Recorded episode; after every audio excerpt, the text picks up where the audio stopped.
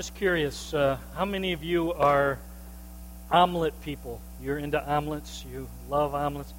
How about you can show off a little bit? How many of you are pretty good at making a pretty mean omelet? See some. Nice, nice. Okay. Uh, there's a little saying you can't make an omelet unless you do what?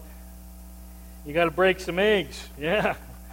So I'm going to uh, hopefully uh, show off a little skill here, or lack thereof, whatever the case might be. Here we go. We'll get that out of the way. We'll show you uh, some breaking skills. Okay, so there we go. I almost practiced one-handed, and I thought, you know, pride comes before the fall. so we're not going to go one-handed stuff will just be happy if I keep the shells out. And it happened. Yeah. Yeah. Now think about that little saying. Uh, you can't make an omelet unless you break some eggs. What, what does that mean exactly? What, what are you saying uh, with you can't? You're saying that in order for something good to happen, which I would argue is an omelet, right, Henry? Uh, in order for that, well, well, well, there's going to be a little bit of mess. There's there's going to be some things that uh, are for some folks not so good, and, and that's the whole idea with uh, an omelet. Well, anyway, uh, today we're going to look at a really messy situation. Okay, and I wanted to just uh, bring that to your attention that uh, there are messes when you break eggs, and uh, the gentleman named Jacob, we're going to see lots of mess in his life. So turn with me in your Bibles, if you have it, to Genesis 29 and Genesis 30, and when we'll even move into Genesis 31. Two weeks ago, uh, Jacob uh, finally arrived at his uncle Laban's house. You Remember what he what happened right away? Immediately he fell in love, and immediately he just knew he needed to marry this woman. Uh, it was like love at first sight. I would argue it was probably infatuation at first sight. But anyway, he just knew that he needed this woman to be his. So he makes an arrangement to be married. He's got to work seven years. Do you recall who showed up in his tent on wedding night? Uh, it wasn't the one he had worked hard for seven years, it was her sister. So uh, Rachel didn't show up in the tent. Instead, who showed up? Leah. Leah is now in the tent, and now Jacob signs up for another seven years in order to uh, be able to marry Leah's sister, Rachel. And during the negotiations for these two weddings, Genesis chapter 29, give me your eyes, there's no mention of God. There's no mention of prayer. There's no mention of, Lord, please guide, please give direction, please give wisdom. Uh, in, in other words, Jacob was operating in the power of old sinful Jacob. Jacob's calling all of his own shots, he's making all of his own decisions. Jacob is full of himself. And here's what you need to know the results are really, really messy. And uh, we're going to see that today, how messy that situation actually got. And um, it's pretty bad, okay? Um, the Lord is going to take and make in Jacob's life a very interesting omelet.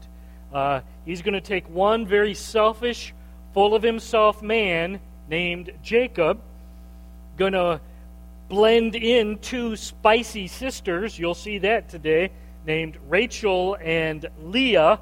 Uh, whip in two servant girls named Bilhah and Zilpah. And then finally, add one miserable father in law. Anybody remember his name? His name was Laban. So you put all of that in one sizzling hot pan on the family estate. it makes for a really, really messy situation. And uh, we're going to read about that in just a moment. But just before you stand, men, give me your eyes right, right here for a minute. I want you, as we read, imagine that you are Jacob. Can you do that? Can you do that, Henry? Okay, you put yourself in Jacob's sandals, and now you think that this is your life we're reading about. How would you feel? How would you be thinking about your situation? And uh, women, ladies, uh, give me your attention now. And, and while we read, I want you to imagine that you are either Leah or Rachel. So I'll let you choose which one you want to go. But you're either Leah or you're Rachel, and now this is your life that you're reading about, and how would you feel about this very messy situation? Ready? Can you do it? Let's stand together. Let's read. We're going to start in Genesis chapter 29, verse 31. We're going to read down through verse 13 of chapter 30. Ready? Here we go. When the Lord saw that Leah was not loved, he enabled her to conceive, but Rachel remained childless. Leah became pregnant and gave birth to a son. She named him Reuben, for she said, It's because of the Lord has seen my misery, surely my husband will love me now.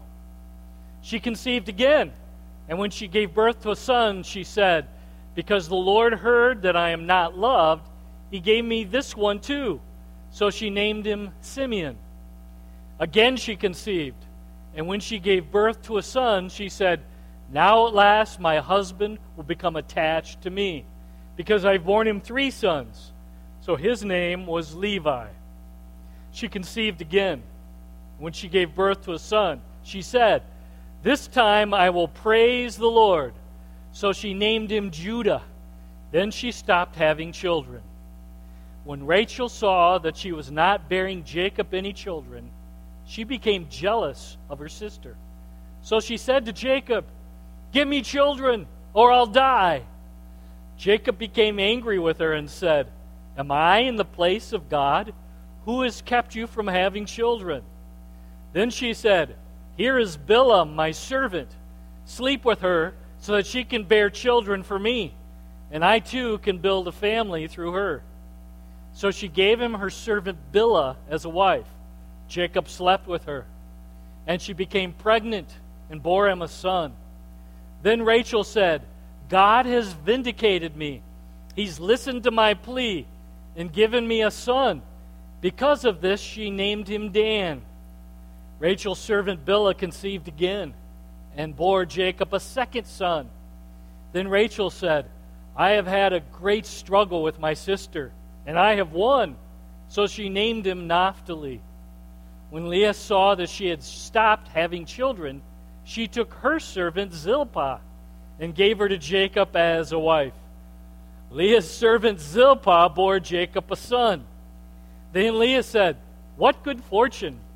So she named him Gad. Leah's servant Zilpah bore Jacob a second son. Then Leah said, How happy I am! The women will call me happy. So she named him Asher. How you feeling right now? Okay? Let's pray. Lord, uh, thank you for not sugarcoating what went on in this family. Lord, you give us it raw and blunt, and it's a mess. But Lord, the truth is, uh, many of us have messes in our families too.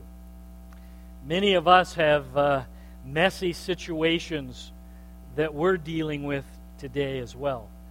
So, Lord, I'm praying that you might help us to learn from Jacob's life. Help us to learn from what's going on here. And, Lord, uh, this family produced descendants that ultimately led to the birth of your son, Jesus. So that brings us some hope and some encouragement, Lord, that, that you even use people who came from the middle of a mess. We pause and we invite your Holy Spirit to come and be welcome today in your church. You come take charge in this place. And may the power of your Spirit and the power of your word. Lord, may it come in combination, and Lord, help us to hear clearly what it is you have to say to us today. Lord, thank you for working with messy people. Thank you for working right in the middle of the mess. You're awesome. We love you. And we pray all these things in the awesome name of your Son, Jesus. And all the church family at Walloon said with one strong voice.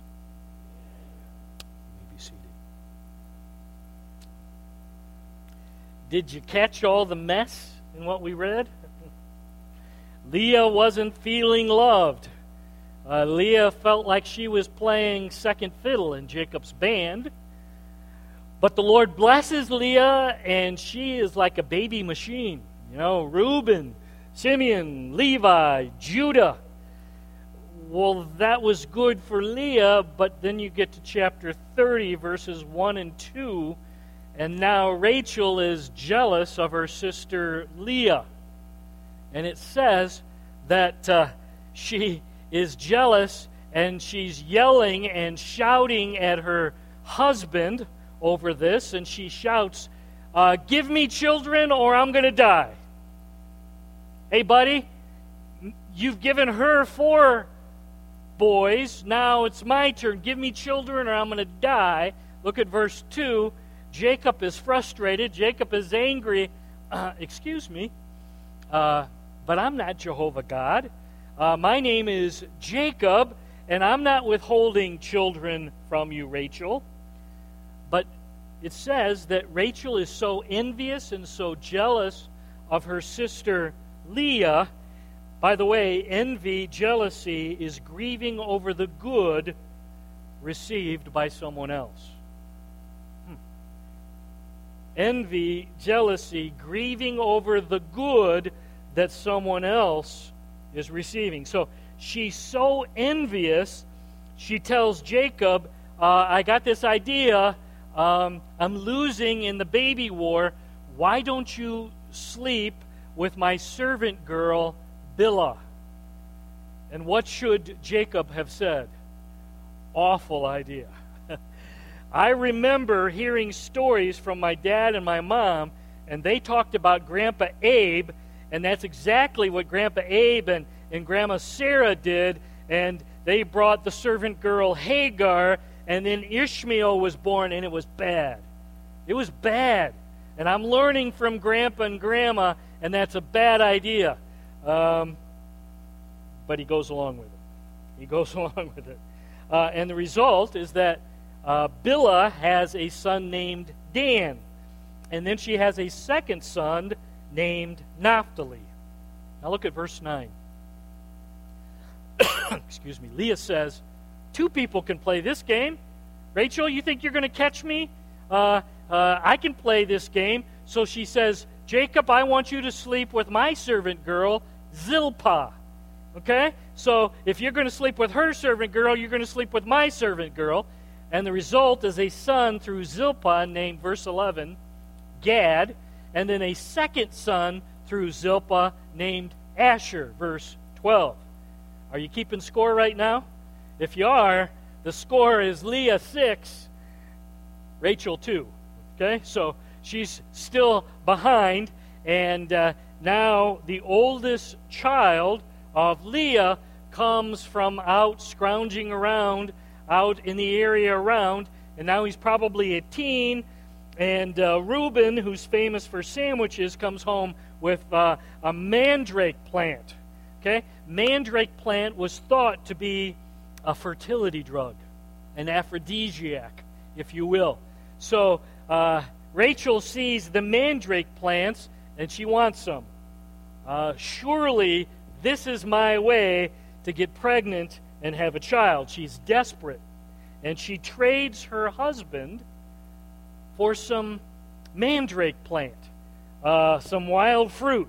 I'm sure that this idea will work. And, and the truth is, it doesn't. She still has no children. However, the trade works pretty nicely for Leah. Look at verses 16 to 18. because Leah's night with Jacob produces a fifth son named Issachar, and then a sixth son named Zebulun, and then a daughter named Dinah. Uh, Dinah is going to blow her horn in Genesis 34, and we'll look at that in a few weeks, but it's not pretty. It's really not. So if you're keeping score right now, Leah is way out in the lead. She's got nine children. Rachel still has two. Finally, there's some amazingly good news for Rachel. The Lord remembers Rachel. Verse 22. Uh, he listened to her. He enabled Rachel to conceive. Verse 23. She became pregnant. She gave birth to a son and said, God has finally taken away my disgrace. Verse 24. So she named him what? Joseph. And said, May the Lord add to me another son. So, Lord, thank you for giving me a son. And Lord, my, my heart's desire, would you please give me another son? And that, that request is going to be answered in Genesis 35 18, but it will be her dying wish, her dying request because she's going to die as she gives birth to her second son, and his name is anyone? Benjamin. So, as she gives birth to Benjamin, Rachel dies. Okay, now we're going to move on, starting with verse 25 through verse 43. Uh, Jacob is locked in a really messy situation with his boss. Okay, think with me now. His boss, his employer, was also his father in law, who was also the father of his two wives. You tracking? So this is messy. This is like there's lots of mess going right on the home estate. Uh, and here's the point that you need to catch. You ready? Much of the mess, I would argue, most of the mess that Jacob was enduring was his own doing. Okay? he had caused, he had sown sinful, selfish seeds, and now he's reaping what he had sown. He hadn't sought the Lord, he hadn't prayed, he wasn't in connection with God, and now he's reaped this really messy situation. But here's what you need to know give me your eyes. But the Lord uses trouble and mess to accomplish his purposes. Aren't you glad? The Lord even uses our mess to soften and grow up Jacob. We're going to see that. And soften Jacob's heart. And in time, the Lord is going to use this mess to accomplish his divine plan. It's really pretty cool. So let's watch what happens next, okay? Jacob is fed up with Laban. Chapter 31, if you're following along, look at verse 3. Jehovah appears to Jacob and says, You know what? Your time here is done. You've been here 20 years. It's time to go back home to Canaan. And he says, You're right. I, I can't wait to get out of here. Uh, chapter 31 and verse 13, here's, here's what's cool. Jacob calls his wives together and he says, You need to know something. I've had an encounter with God Almighty. And, and he met me and he talked to me and he said, Even though you're going that way, you're going to come back to Canaan, the promised land, and we're going to come back here. And he just appeared to me again, and it's time to go home. And in obedience, Jacob listens and responds in obedience to what the Lord makes clear to him. He, he's kind of like taking the lead. So this, this mess in Jacob's life has softened him before the Lord. And now he's actually becoming a spiritual leader in his home. And he's calling the wives together and said, It's time to go. But even their departure is messy. It really is. Uh, Laban is angry. He chases down Jacob with a posse. Uh, appears, God appears to Laban and he says, verse 24, uh, I know you're mad. I know you're angry. Don't do anything rash. Laban, don't do anything foolish to Jacob. He's my guy. Do not harm him. So the Lord is protecting him. Uh, chapter 31, verse 38, here's what Jacob says Laban, I've been with you now for 20 years. And the Lord has used me to really enrich you. He was like the golden goose. That's really why Laban didn't want him to leave, because he had all of this good stuff now, and it was a result of God blessing Jacob. But it's been messy. Verse 42 My God has spoken to both you, and He's spoken to me. Uh, and in verses 51 to 53, Jacob and Laban make a peace treaty. Okay? Uh, I'm, I'm not going to attack you, and you don't attack me, and now we are at peace with one another. Now, slide down to the very last verse of chapter 31. and It's really kind of sweet. Um, early the next morning, Laban kissed his grandbabies, and then Laban kissed his daughters, and he blesses them, and then he left and returned back home. Now, here's what you need to know. Give me your eyes. If the Lord could use the mess that Jacob had created to accomplish his divine plan, listen, there's hope for you and me. Okay? If, if the Lord could use this mess to get his plan accomplished through Jacob, I believe that the messes that we've got messy situations, amen? We, we've got situations, man, what's going on? But I promise you, if the Lord could use this messy situation, He can accomplish what He wants to do through us in our messy situations. Um, Jesus is called the Lion of the tribe of who? We just read about that. We didn't we? And that was a mess how that all came about. And uh, out of this family is going to come this guy named Levi. And from him will come the Levites, the, the priests of the nation of Israel. And, and, and the Lord is going to use this guy named Joe, Joseph, uh, and he is a type of Christ in the Old Testament. And he's going to become the prime minister of Egypt. And the Lord is going to use one of these sons born in this mess to save and preserve his chosen people, the nation of Israel. And, and from these 12 sons will become the 12 tribes of Israel, God's chosen people. I'm just telling you, God takes a mess and accomplishes his plan. Now, if the Lord can use this messed up family, are you listening? He can use up the mess that you're in today. He can use the mess that we're facing right now, even though you're looking at it and say, I, I don't get it. Okay? So I want you to turn to your neighbor right now and say, Jesus can even use messed up me.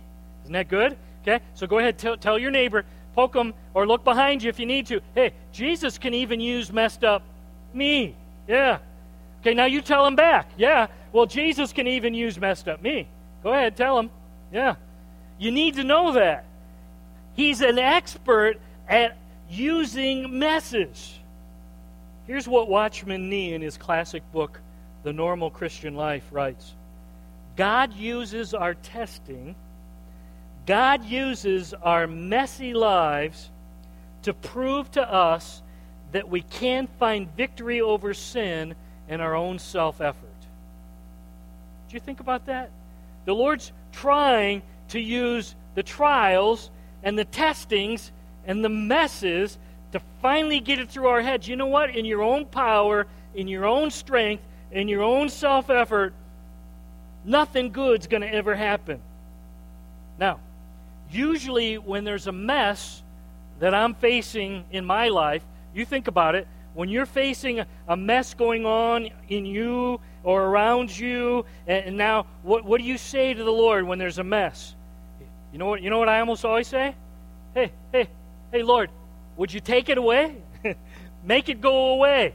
Take this mess away. I, I hate it. Please fix it. But we just saw, give me your eyes, that in Jacob, the Lord, instead of taking the mess away, what does he do? He uses the mess, he uses the test to grow up and mature and soften Jacob's heart so then he could accomplish his plan through him. Oh, really, Lord? You're not going to take it away? No. I, I don't take messes away, I use messes to accomplish my plan.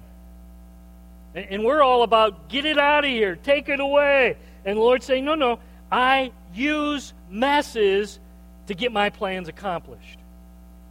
Now I want you to turn with me to the New Testament, 2 Corinthians chapter 12. I want to show you New Testament style what this looks like. Okay? Uh, this is the Apostle Paul in 2 Corinthians chapter 12. And uh, the Apostle Paul in chapter 12 and verse 8, he's dealing with a test that he despises.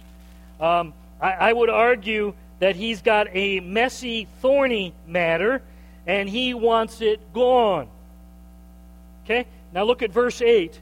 Um, Paul goes to the Lord and he says, Lord, take it away.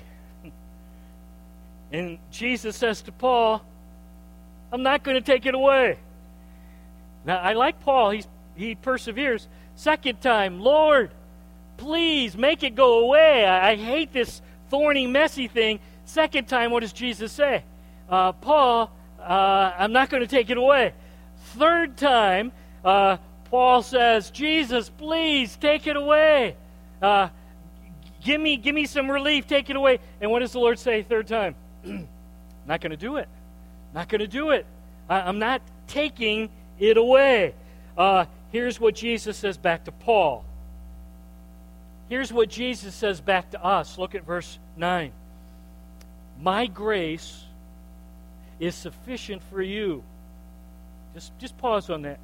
Uh, my grace, Paul, is more than enough to get you through this situation. I know it's messy. I know it's painful.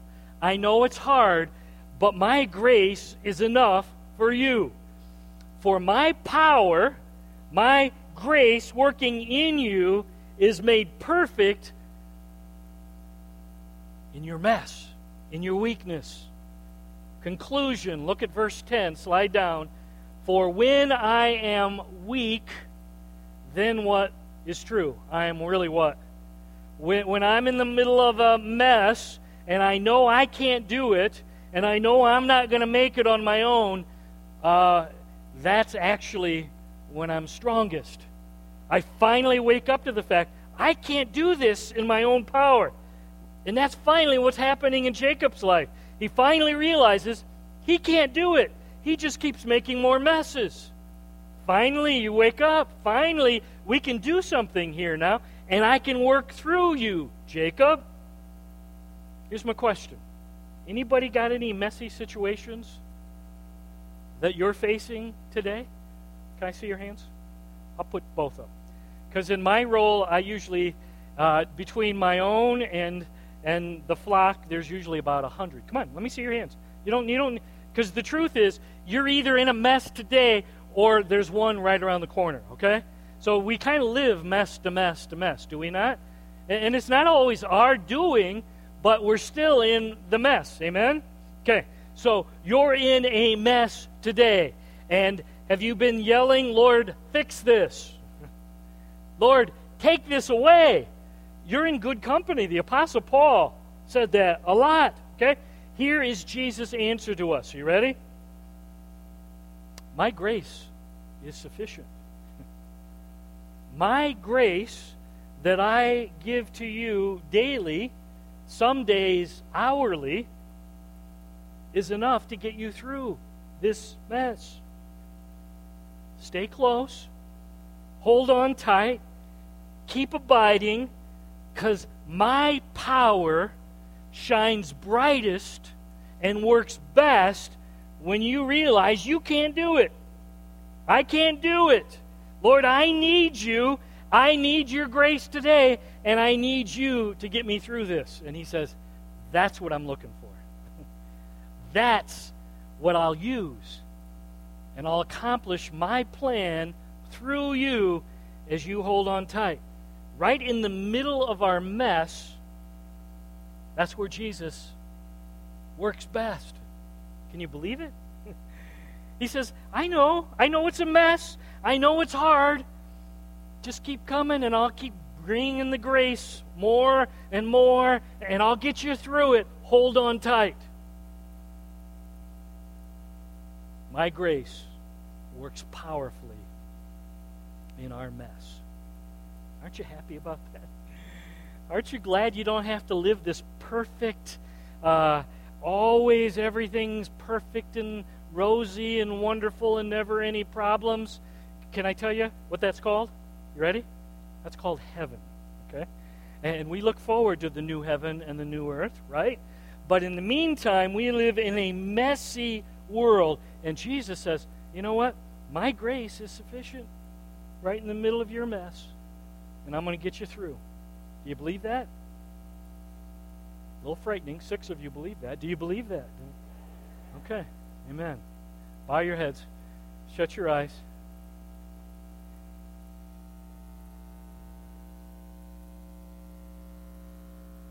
your eyes shut.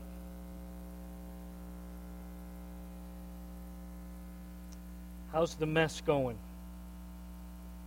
Feeling weak and overwhelmed? Here's the good news Jesus says, I know what I'm doing.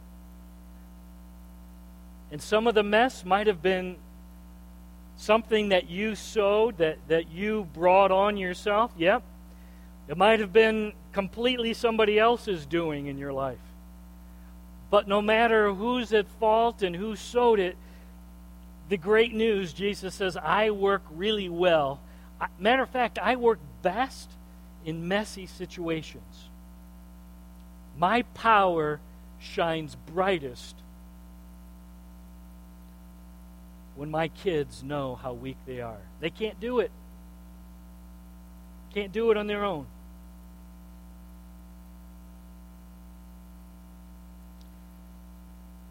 So if you're feeling weak and overwhelmed, if there's a mess you're looking straight at today, I want to lead you in a prayer.